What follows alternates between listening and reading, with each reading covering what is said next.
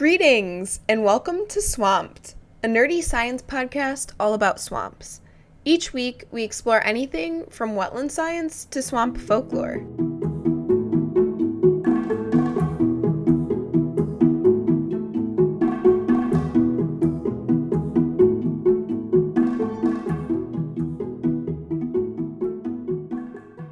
I'm Jess, and this is episode two Swamp Thing. Today's episode was originally going to be about Swamp Thing and his origins and um, all of the stuff Swamp Thing has done in comic book literature.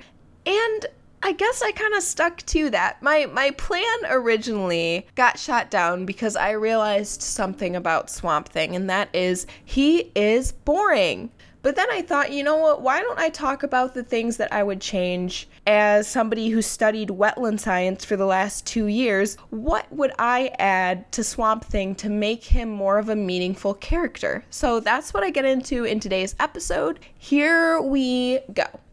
So, last year, in May of 2019, Swamp Thing got his own series on DC Universe.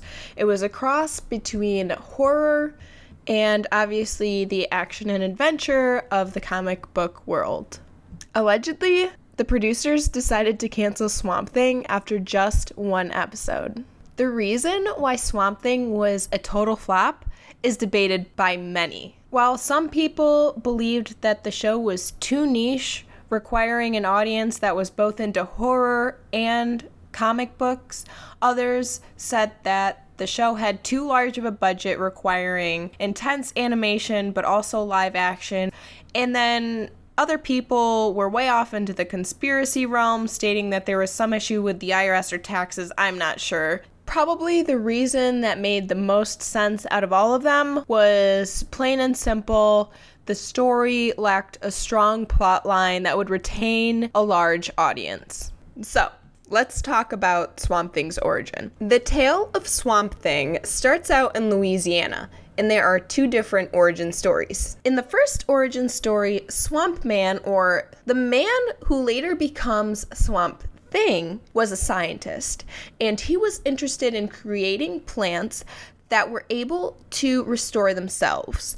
So he had his own lab in which he was experimenting on plants in order to find a biorestorative formula. A competing company discovered that he was working on this biorestorative formula and confronted him because they wanted his secret and they wanted to buy his idea from him. Of course, he refused. So the company was like, well, why don't we just kill him? So they set up his lab with all of these toxic chemicals. The next time he enters the lab, there's a huge explosion and the chemicals get all over his skin. He then ran into the swamp to put out the chemical burns, but nothing helped. Instead, the chemicals reacted with the swamp, turning him into Swamp Thing. In the second story, the one who sets up the explosion is a friend who is envious of his relationship with his wife.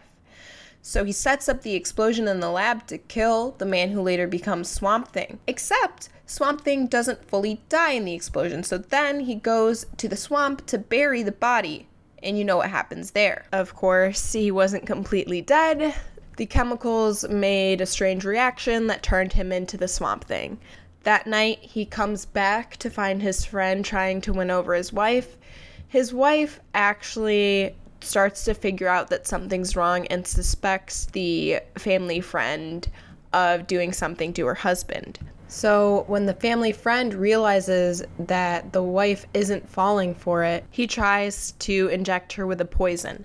At this point, Swamp Thing crashes through the window and saves his wife. He tries desperately to signal to her that it's him, her husband, and he's inside this swamp body, but nothing works. She's confused and scared, and he's forced to return to the swamp where he stays forever as the Swamp Thing.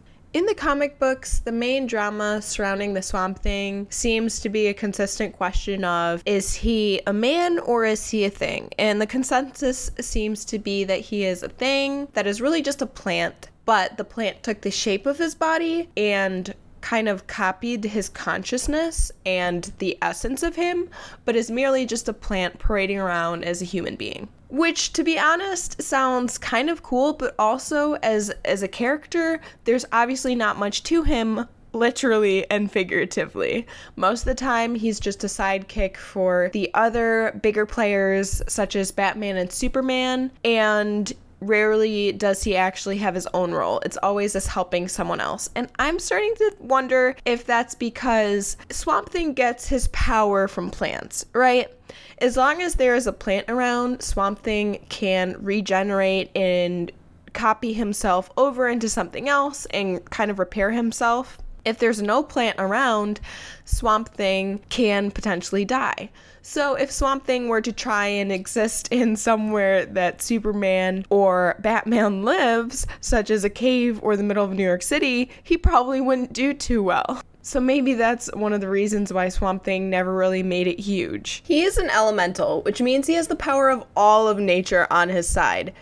Basically, if Swamp Thing is in a real bind, any of the other elementals, the fire elementals, water elementals, they're bound by some kind of unspoken agreement to come to each other's aid. Unlike the Avengers, who are allowed to just decide when they want to be a part of the team, these guys are kind of just in it regardless. And obviously, since he's a plant and he has that restorative ability, he can grow his arms and legs if needed. After all, he's a plant. I feel like it's hard to do any sort of a growing of limbs inconspicuously, but if he's just chilling out in the swamp and needs to grow an arm to grab an apple off of a tree.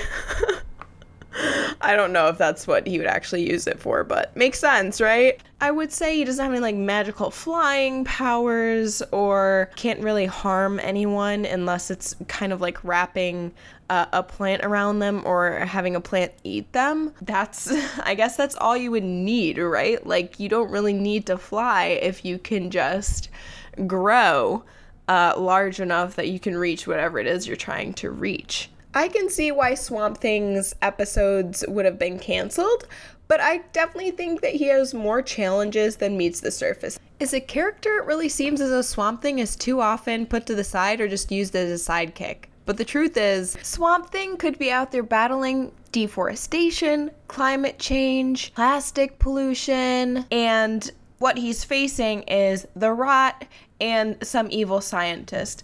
Bring us some real world problems, and I think people would be able to connect to him better, genuinely. This whole thing is kind of ironic because Swamp Thing failed for the same reasons that swamps fail to exist sometimes is awareness.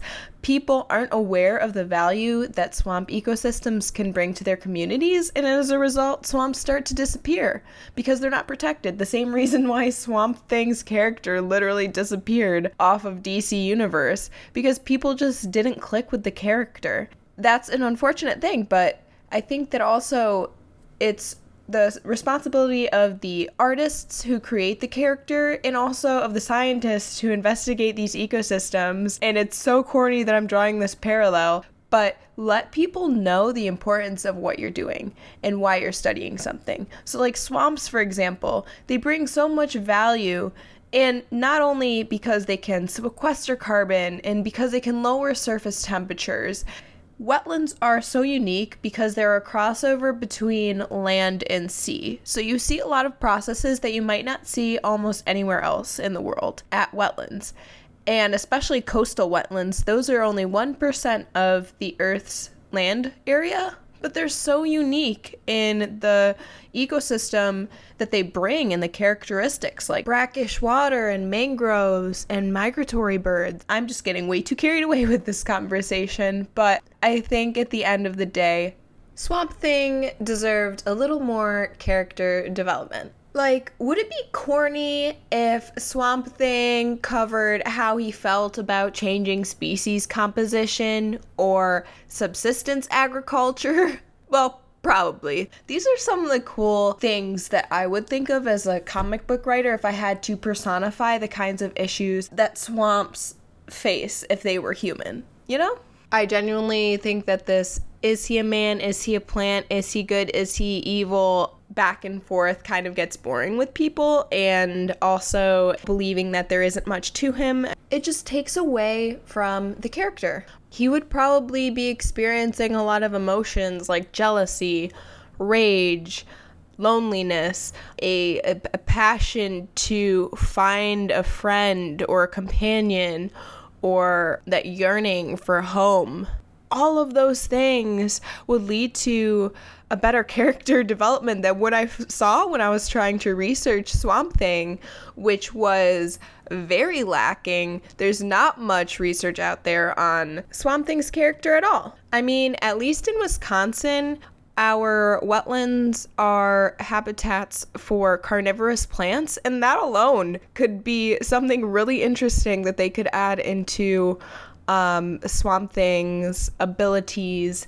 and his defenses. I mean, there is an entire movie that was a blockbuster hit on one single carnivorous plant that could ask for shoes or something and wore makeup. I'm talking about Little Shop of Horrors.